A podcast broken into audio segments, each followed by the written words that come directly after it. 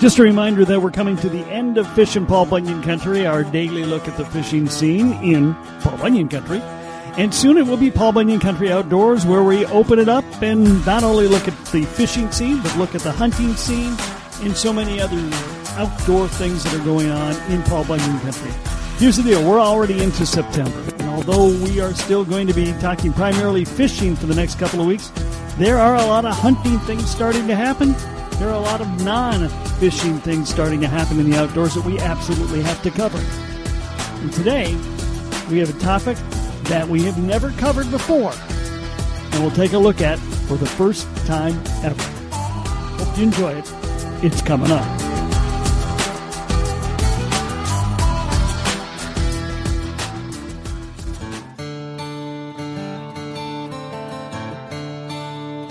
Well, in Minnesota, we talk a lot about hunting seasons. We talk a lot about fishing seasons.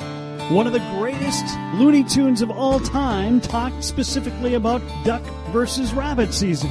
But we've never talked about wild rice season. But we're right smack dab in the middle of it. So it's about time that changes.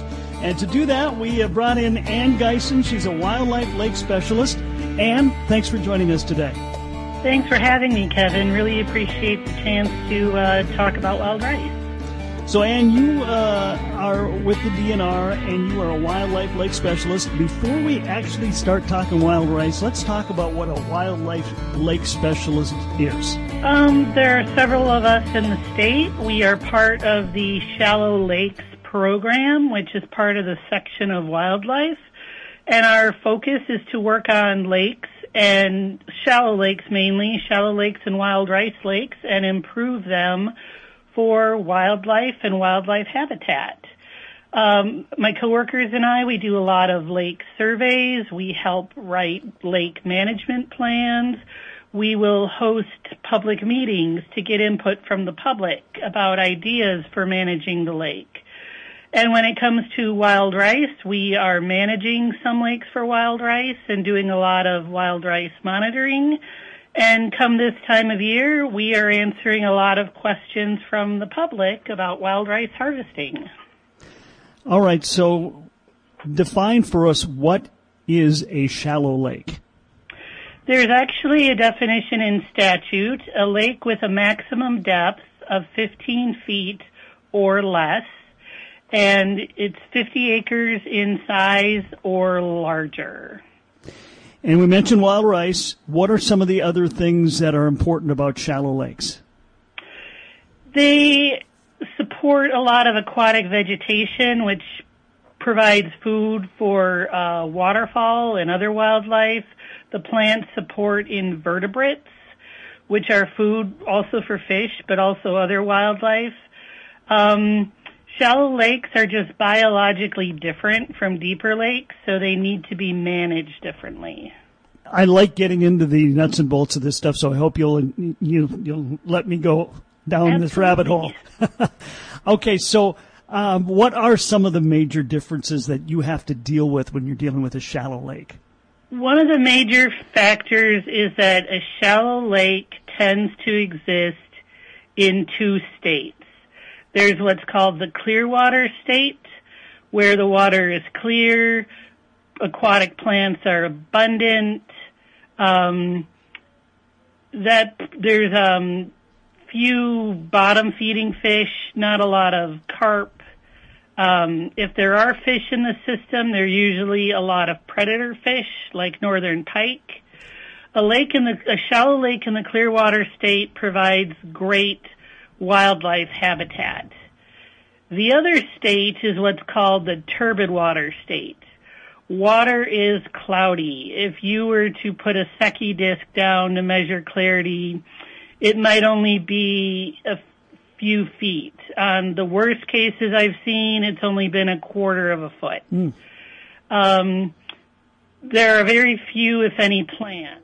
Because there aren't many plants, the lake is um, prone to um, wind effects. The wind can really stir up the bottom because there aren't plants to hold it in place.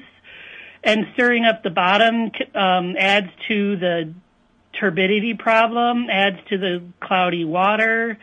Um, Wave action is a big factor because there aren't plants to um, slow down the waves. The waves will stir up the sediment. If there are fish in the lake, it's a lot of um, bottom feeding fish.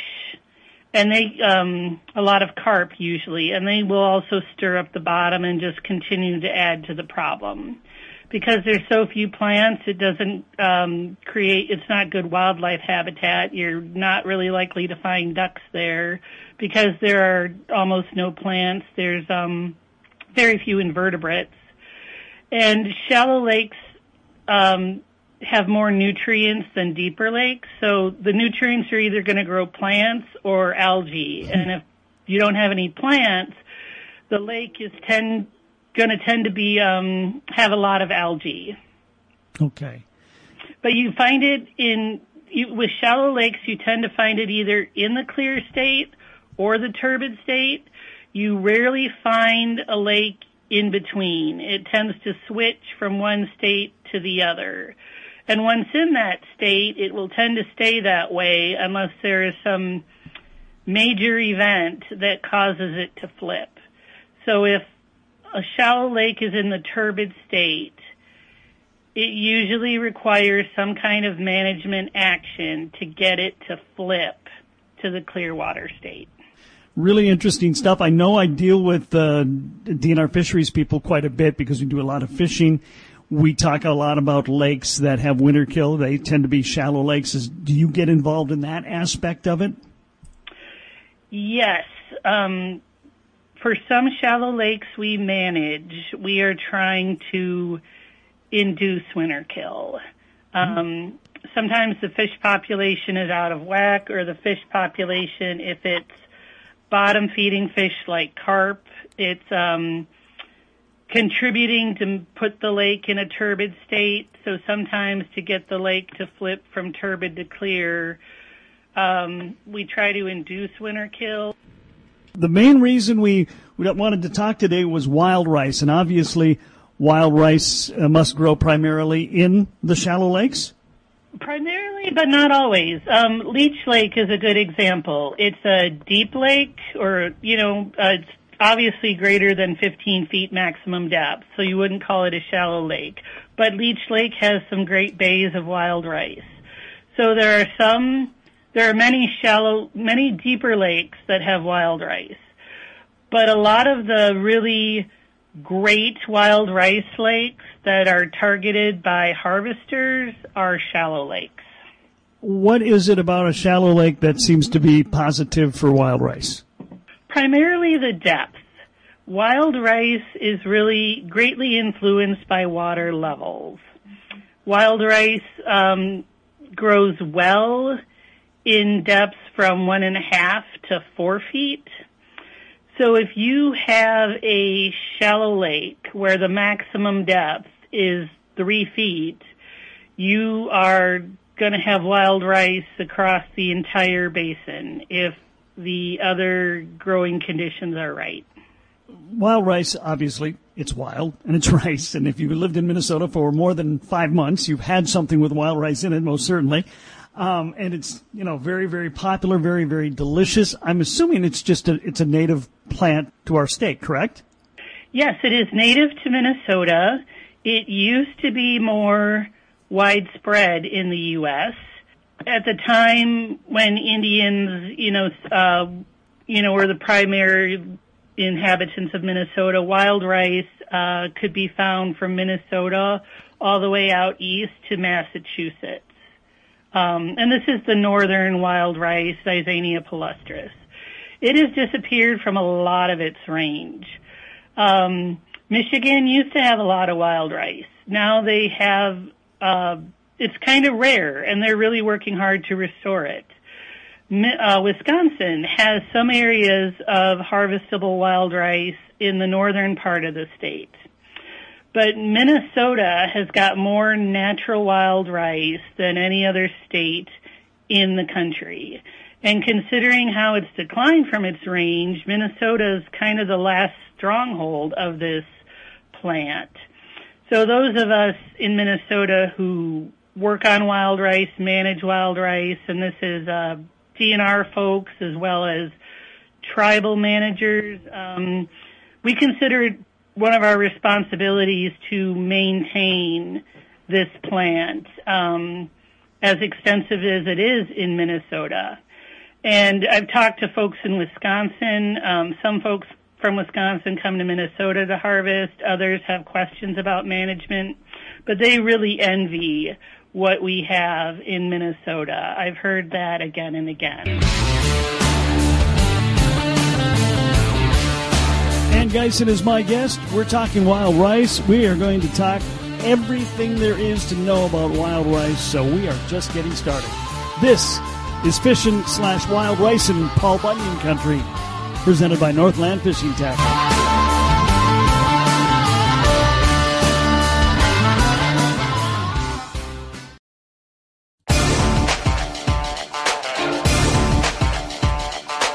Welcome back to Fishing Paul Bunyan Country, presented by Northland Fishing Tackle. Although we are delving more into Paul Bunyan Country outdoors today, we're talking wild rice season. It's underway. This is the time to be out there doing it. And if you've never heard anything about wild ricing before, you're going to be educated because we are getting all of the details from Ann Geisen, a wildlife life specialist with the Minnesota DNR. How much do you want to get into varieties of rice in the world?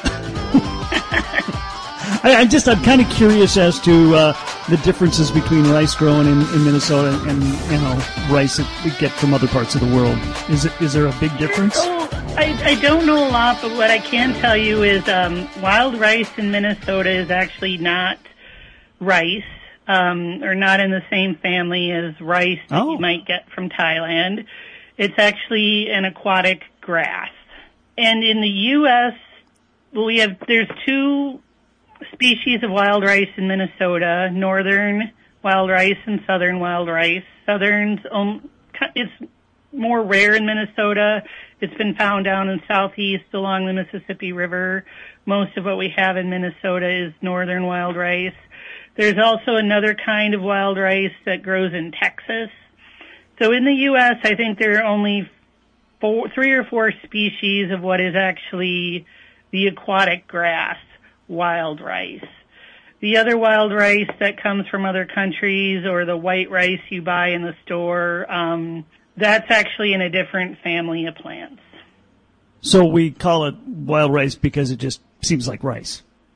Yes, I think the per- the first folks who saw it, yeah, thought it, you know, looked similar to the rice, you know, other white rice, brown rice, or um, the fact that it was growing in a wet place must have meant it was rice. And then some botanist really looked at it and said, well, actually, it's not that group of plants that we call rice. It's actually an aquatic grass. Now let's get to the, the aspect of, of people who go out and, and get wild rice. I mean, I can go buy a fishing license and I can get fish. I can buy a deer license. I can go shoot a deer. Is it a license I buy if I want to go get wild rice? Yes. Yes, it is. There are two kinds of licenses for residents. There's an all-season license for $25 and there's a daily license for $15. Residents uh, under the age of 18 do not need a license if they are going out with someone else who has a license. Minnesota also offers a non-resident license. This has not always been the case but it seems to be kind of popular. We don't sell a lot of these licenses every year, but people from out of state want to try it. They want the experience. They've heard about harvesting wild rice and I think Minnesota is one of the few places, maybe the only place where you can buy a non-resident license and come and do it. Uh, Wisconsin does not sell non-resident licenses. So you have to be a resident there to go harvest in Wisconsin. So folks who want to try it once, who don't live where wild rice grows, they seem to like the opportunity to come to Minnesota and try it. And again, I'm I'm totally green on this, so I'm just asking all probably a lot of people who know are rolling their eyes at some of these questions, but is there a specific time frame in which we must harvest or is it uh, just once it gets ripe we can go? There are uh, beginning and ending dates, um, legal start and end dates. It's the season opens on August 15th every year. The season closes on September 30th. But given those beginning and end dates, you can only harvest ripe rice. The rice is not ripe that entire length of time. Rice starts getting ripe in the northern part of the state, and the ripening works its way south. So the end of August, you could start finding ripe rice up in far northern Minnesota. Around the Aitkin Brainerd area, it's usually the last week of August through Labor Day where you can find ripe rice around here. As the seeds ripen and they fall into the lake, the rice will be gone if it's not harvested. So even if you're out on September 29th, even though that would be legal, you're not likely to find ripe rice anywhere. It is probably already fallen by then. How do we know where wild rice is? Is there maps and information out there that we can check on? Or is it just something you need to know? DNR Wild Rice webpage, we have a list of wild rice waters. These are a list of all the waters that we have any documentation have currently have wild rice or maybe they used to have wild rice. Maybe we have records from the 1960s and the rice disappeared. But that list is a good starting place. One of the columns in the list is acres of wild rice. For some of those waters, the column is empty. But for those waters where there's a number, that water probably has wild rice on a regular basis where maybe you want to go harvest it. Another way is to um, call your local wildlife office. They'll tell you which lakes in their work area consistently have rice, and they may also be able to tell you how the rice is looking for that year. Sometimes um, there's a storm event and the lake is washed out, the rice is destroyed. They can tell you that. Yeah, don't spend, you know, don't waste time looking at Lake X this year. We had a bad rain event and there's no rice. Um, there's also a harvester survey that the DNR did in 2007 that's posted on the website. One of the components of the harvester survey was asking harvesters where they went to rice. The top 100, I think, ricing lakes are listed in that report. About how many people actually do go out ricing and get licenses every year? The average license sales for the last, um, from 2010 to 2019 has been about 1,600 a year. Okay, so a little less than go fishing. Yes, it's a small group. it is a small group, so it's probably nothing you have to worry too much about. But is there any limit, the upper limit of a number of licenses you could sell just to make sure you don't overharvest, or is that not a concern? No, that's that's not a concern at this point. In do I call it the heyday of ricing, um, the 50s and 60s, the annual licenses sold every year were in the ten thousands, ten to twelve thousand. So we really declined from that. If we got back up to where we were selling ten to twelve thousand licenses a year, I think that would be sustainable because we sustained it before. So no, there's really no concerns about an upper limit of licenses. So uh, bear with me again uh, as the greenhorn. If, Absolutely. Ask away, Kevin. if I were to say, I want to try this, what do I need? and how do I do it? Sure. Um, well, some of the let's talk about equipment first. Okay. Um, some of the basic equipment you're going to want is a canoe. The, and the canoe needs to be a certain size, no longer than 18 feet, no wider than 36 inches. You're going to want a push pole. For listeners who maybe aren't familiar with it, it's a long pole, maybe 14 to 20 feet in length, and it has on the end two protrusions that are called a duck bill. It'll fold together and look like the bill of a duck, and it also folds out to push on the bottom of the lake. On a thick wild rice lake, a push pole is the only way you're going to be able to maneuver your canoe through it. Um, the push pole, the forks, can have to be 12 inches long or less. They can't be any longer. You're also going to want flails. Um, these are the sticks that you're going to use to knock the rice into your canoe. And there's size restrictions on the flails. Um, 30 inches long or less, one pound each or less. The flails also need to be round and smooth. A lot of these size restrictions are to prevent damage to the rice and the rice stalk. Aside from those things, you're going to want um, bags to put your rice in. Mesh bags work well, and you can usually find them at your local um, feed store. You're also going to want a set of paddles. If you lose your push pole in the water, the paddle can help you get back to where you can grab your push pole. Uh, paddles are just more of an emergency thing, but you want to have them along just in case. You're going to want a PFD for uh, each person in the boat, which is usually two people, want to meet the legal requirements. You're going to want to have your wild rice harvesting license, of course, if you need to have a license. This is Fish Fishing Paul Bunyan Country slash Paul Bunyan Country Outdoor slash Wild Rice in Paul Bunyan Country. Ann Geisen of the DNR is joining me today to discuss wild ricing. We're in the midst of the wild rice season. It's a topic we've never discussed before, and if you've never done it before, there's a lot of stuff to know, a lot of equipment you need, and there's a certain dress code.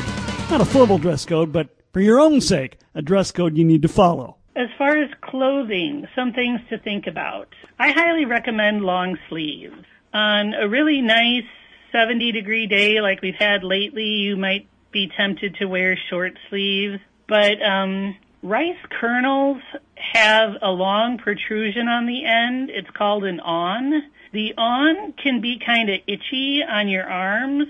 Long sleeves, again, I highly recommend. You might get a little bit wet in the canoe, and you don't want to have your clothes soaked the whole day because they don't dry out fast. Tightly woven clothing is good. Mesh clothing, not so much. The rice awns will stick everywhere. And the first year I went out, I wore this quick drying polyester shirt that wasn't a very tight weave. By the time we were done, I had rice grains sticking in the back of my shirt. I looked like a porcupine. so if you don't want the porcupine look, um, tightly woven clothing again is really good. A hat for sun protection. Also another must that some people don't think about, sunglasses or safety glasses. Last thing you want is a rice awn in your eye. So eye protection is a must. Gloves are also good to wear. Again, the um, the rice can be kind of itchy, and if you're the push puller and you're working the pole all day, um, I like gloves to keep from getting blisters or calluses. Okay. And then another, what I consider a must is um, you're going to want to seal your pant legs. Um, when you're out there in the rice bed, you're going to be surprised at all the rice worms and the rice spiders. Oh. You don't want them down your socks and up your pant legs. You're going to want to seal off your legs. Some people wear knee boots and then they tape, use duct tape to tape the knee boots, the top of the knee boots to their pants. Sometimes I've uh, pulled out my snow gaiters. I put them around my boot, my pant leg, and that's done a good job. Uh, this year I tried a tip that I got from someone else, which was um, to use the self-adhesive bandages, like you might wrap your arm or your elbow. Um, you, you know, you find it in the first aid section, or someone else called it vet tape. It sticks to itself, so I could wrap it around my pant legs, but it was easy to peel off with no gummy mess like duct tape and that did a great job too of uh, sealing up my pant legs and keeping the uh, spiders and worms out. So that's kind of the basic rundown of equipment. Forgive me if we if you mentioned this earlier. I don't recall it though. Um, obviously, we have a lot of wild rice companies that uh, that are selling wild rice commercially. Is there a commercial license for wild ricing? Great question. Yes, um, there is a buyer's license if you are intending to buy wild rice and sell it to other people, or you want to buy it and it's not for your own use and you are planning to sell it to other people, you need to have a buyer's license. And you have to fill out an application and there is one person down in the St. Paul office who handles it. It's not a kind of license that you can buy at the same ELS agent where you buy your fishing or hunting license. What about the people who harvest it and want to then sell it to the wild rice producer or middleman? If you are only selling it once, you do not need a buyer's license.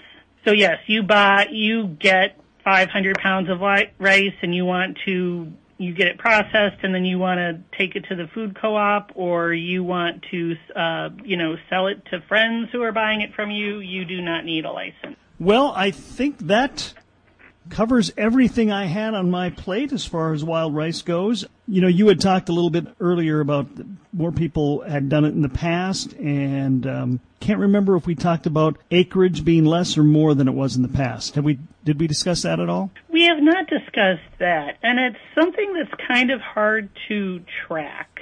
Wild rice is an annual plant, so every plant you see sprouted from a seed that was deposited last year.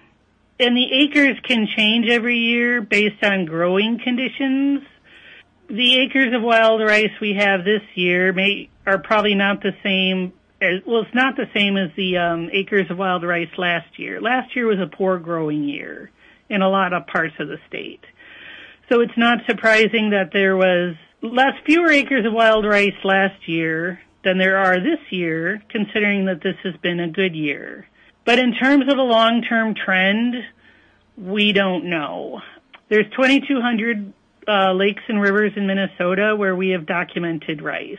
We know that it has disappeared from some waters and we're trying to bring it back, but on other waters we also know the rice is doing better now than it has historically.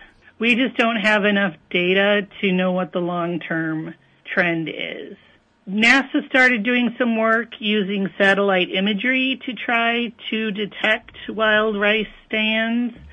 Some staff in the DNR are working on a project where they're hoping they can refine that methodology so satellite imagery can be used to determine acres of wild rice statewide on an annual basis.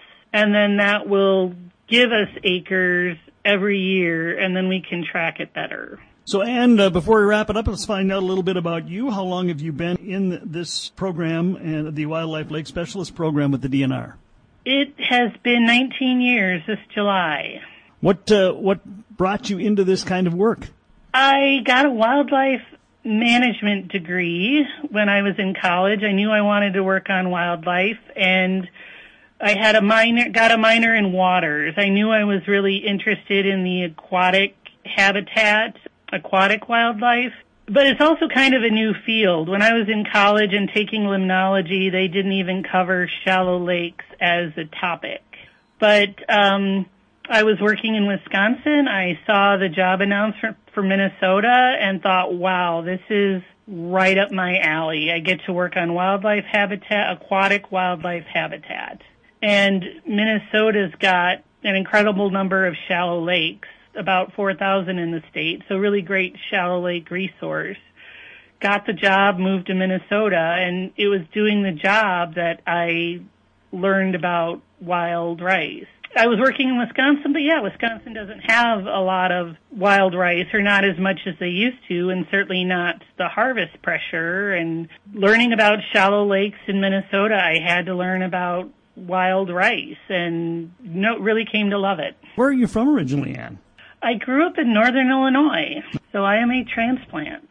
Well, you know, it, it is interesting to me. I talked to a lot of people in the DNR over the years, or people who own resorts or end up being guides or any number of things that hail from other parts of the nation. And because of their love of the outdoors, this is just kind of a natural place for them to go. A lot of them grew up vacationing in this area.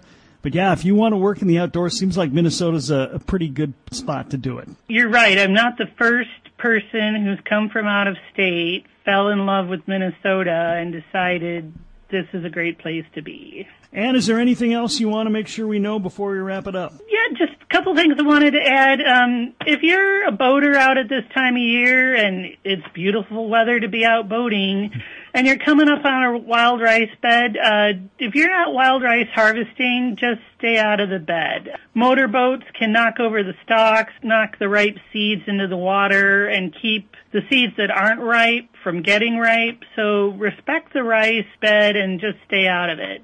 And another thing I like to share with people, because a lot of folks don't seem to know, is that all the money from the wild rice license sales goes into a dedicated account and that money is only spent on wild rice management. So all the license dollars are going back to the resource. Ann Geisen is a wildlife lake specialist. We have spent the, well, we spent over a half hour talking about wild rice. Found it to be a great subject. I really enjoyed it, Ann, and I really appreciate you taking time to guide me through it. And thank you so much for your time today. You're so welcome, Kev. Appreciate the interest. Tomorrow we're back to fish with Bro Brosdahl. Thursday it's Ducks and Lake of the Weekday, and Friday, well, I'm not sure yet, but I'm sure it's going to be brilliant. I'm Kev Jackson. Thanks for joining me.